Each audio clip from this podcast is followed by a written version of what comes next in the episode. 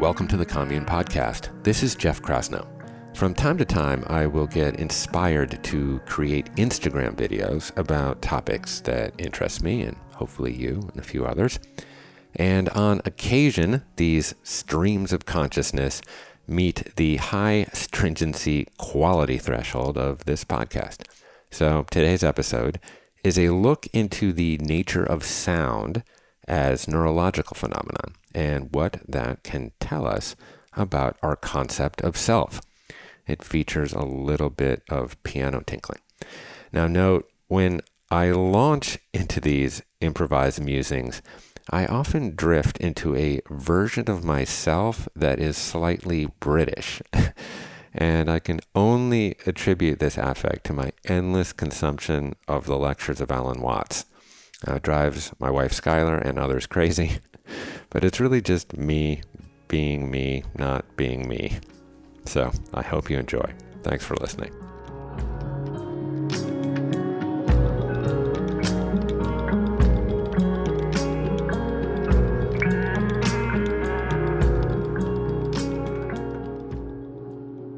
I woke up today with a feeling of sadness, kind of melancholy, or I suppose wistfulness. Uh, and oftentimes when that happens, I'll just try to witness the sensation arise and subside as it does. Uh, but other times I'll actually try to express around it, like find a vessel for it, uh, such that I can share the sensation of what I'm feeling. Uh, to put it into something. And sometimes that's words, but that can be clunky because when I'm uh, leveraging words as vessels for emotions, I'm trying to use um, concepts to describe something that is non conceptual, like semiotics or symbols for something that is completely effervescent. So I can kind of get at it. I mean, when I'm feeling particularly poetic, but um, but other times I'm a complete failure with it. Um, and then sometimes I use music, which you could argue is a more um, universal or effective vessel for emotions. And I, I'm into this because uh, I've given up on trying to understand why we are here, and I'm more concerned. Uh, I mean, don't believe anyone that tells you that they know why we are here. Um, those who say do not know, and those who know do not say. But you could just go to any bookstore, if they still exist in the world, and peruse the aisles of philosophy and religion and know that this is an open question. There's been tens of thousands of books written on it. Um, but I think how we are here can give us a glimpse into why we are here, because when we study the, um, the physical, uh, the patterns of the metaphysical, are revealed. When we study mechanism, inside of mechanism, there are these patterns that uh, seem to be consilient with the cosmic intelligence of the universe, if you will. Uh, and we can get a glimpse into why we are here through understanding how we are here. So, yeah, so I woke up with this sadness. Um, and uh, in searching for a vessel for it, I landed at the piano and I, I um, specifically landed on a combination of notes um, that seemed to represent how I was feeling. And I'll try to play them for you um, here, just briefly.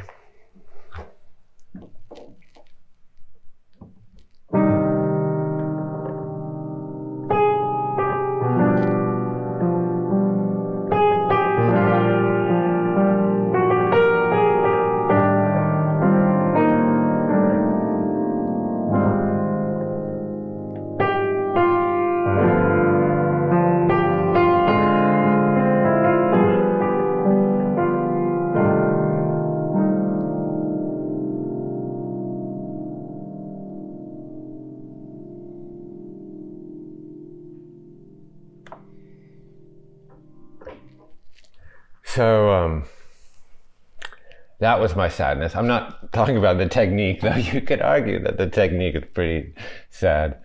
Um, I'm a very amateur piano player.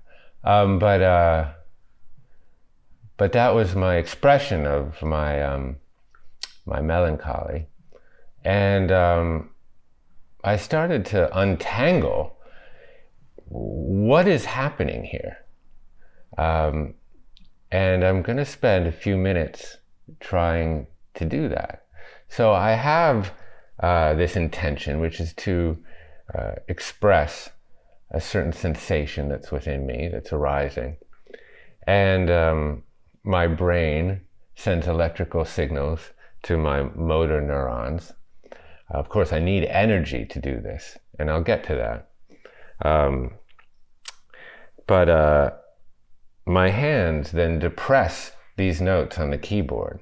So uh, electrical energy is moving into kinetic or mechanical energy.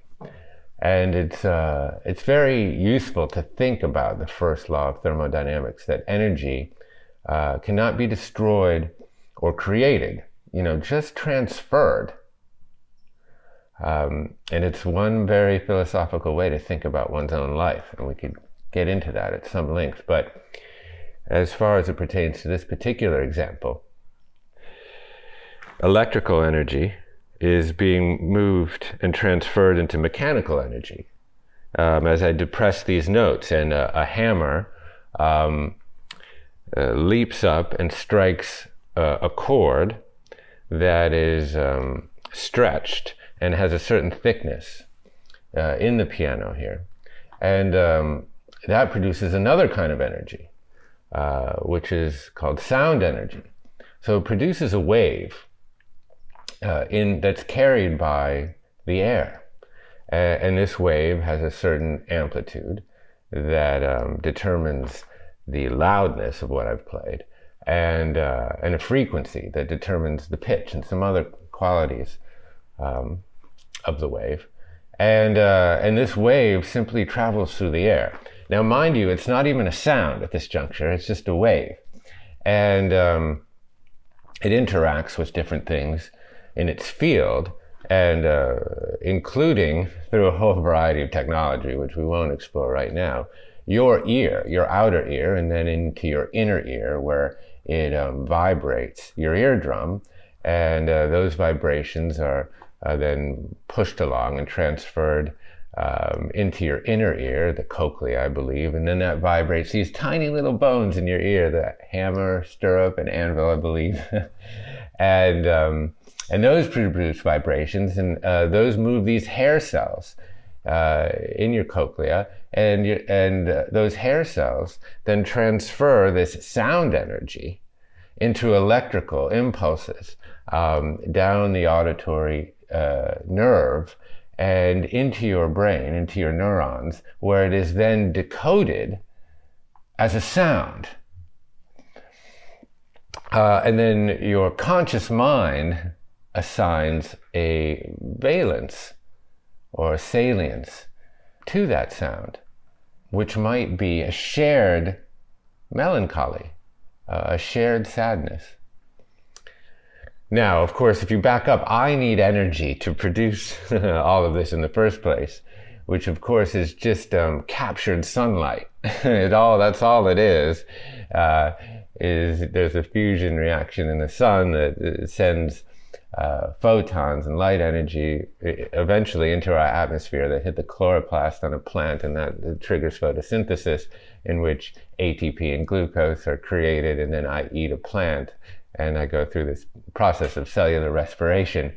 Um, that creates adenosine triphosphate, which gives me the power to even create a thought and move my fingers um, and live and move my lips for this video. Um, so uh, as you can see, this is all uh, the provenance of all of this is is just uh, sunlight, and this is a finite experience. Um, the sun will burn out in a number of billion of years, four billion years or so, and uh, and we'll go into a nuclear winter, and who knows what will happen? Um, life will reemerge in some way, but I I make um, this point about uh, sound because when you actually dissect how this is happening. The sound only exists inside of you. In the air, it's just a wave. It only exists once it becomes decoded in your own brain. Um, and this really unveils uh, an illusion that most of us have about what it is like to be alive, because we assume that there's all of these phenomena happening in our external world, that sounds happen, and sights, and smells, and sensation, all these things um, that are somehow out there. Um, and, uh, you know, this is a process that we go through of individuation, of always labeling things that are in our external world. And inherent to that process is also labeling ourselves. So that's a tree. That's not me. That's something that's out there. um, but of course, like sound, eyesight is, it works the same way. The only way that's a tree is because it's actually uh, uh, a phenomenon inside my own brain. And so, uh, when you understand this mechanism, you begin to realize that um, the external world, that which we deem as external, is completely internal. It exists only inside of you. And um, of course, when we are anchored in this feeling that there is an external and an internal world, then um, we become uh, girded to this notion of the separate self. Um, that I am separate from everything out there, from other people, from nature, from the divine, fill in the blank. That I am just my own little meat wagon island having a solipsistic um, experience of the world. Uh, but when you actually understand how mechanism and phenomenon work, you realize that all external phenomenon is actually happening inside of you. And of course, you are also in the external world. So the external, this duality between external and internal begins to completely dissolve. And there is only experience. There is no feeler of the feelings or thinker of the thoughts, etc. Um, and uh, and this is very useful. You might just think that this is like um, you know philosophical prattle, but it's not because it, it, this tendency, penchant that we have to always feel separate creates a, a constant process of comparison. And uh, the identification with always feeling separate is what moors our feeling of ourselves as an ego. And this combination between ego and comparison is, is really, it's the thief of joy. It's the thief of serenity and equanimity because we are always seeing ourselves through the eyes of the external world, through the eyes of someone else, or through what we have, or through how much money we have accrued, or through the nameplate uh, on our office door, on our social position, etc. And, uh, and this can be the source of a tremendous amount of suffering. So when we begin to disentangle this notion of external and internal, uh, and we become more yoked with um, with experience, then um, then there is a greater sense of ease and, and contentment. And there's another dimension of this that's fascinating that, um, you know, I played something that was a reflection of a sensation that we call sadness, right? That's the word that we've given it. Um, and, uh, and I chose some notes um, that in this particular case were, were, were minor, it was a minor key, right? And uh, I chose notes that best reflected what I feel can carry that sadness. But those notes themselves, that choice is a social institution. It's a contract. now um, because we have become completely influenced by our culture uh, as to what musical sadness sounds like. Now, if you went to uh, India and played that, or uh, to Eastern cultures and played that, now there might be a sense of sadness um, that was shared or, or, felt in response um, to those notes because music has been so globalized and internationalized. But those cultures have grown up around a completely different scale of notes. So they don't have the, um, the, the, structuralist uh, um, influence or training to automatically think of a minor key played slowly with emotion as melancholy or, or wistful. So even the expression um, that I choose to uh, to reflect the valence of my emotions is not even me. It's something that is completely just shared. and when I share it, there is a component of sociogenomics going on where my sadness then becomes yours. And the release of the neuromodulator prolactin in my body, which is the body's uh, uh, hormonal response to sadness, becomes yours. So my gene expression and your gene expression is a shared phenomenon. So I don't even really exist. I mean, this idea that we are these separate individuals, every time that we look at mechanism, that just breaks apart.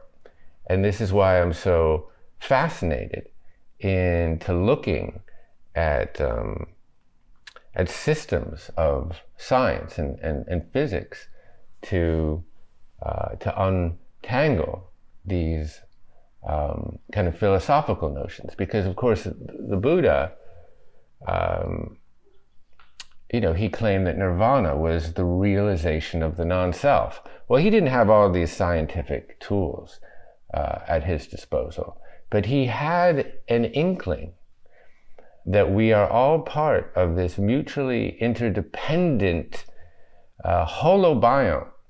Uh, he used an image of Indra's net, which is this uh, ever expanding spider web that goes on to infinity. And uh, at each juncture of that web is a, a crystalline droplet of water that reflects all of the other junctures. And this is an, a notion of dependent origination that every single phenomenon depends on every other single phenomenon. Um, and this is all emerging spontaneously, moment to moment. So, this is a, a fascinating uh, realization to have. And, and again, when we understand that there is no real difference between the external and the internal world, our feeling of separateness, our feeling of loneliness, our proclivity to compare my life against yours, um, that begins to disappear. And uh, the pathway to contentment and ease is much simpler.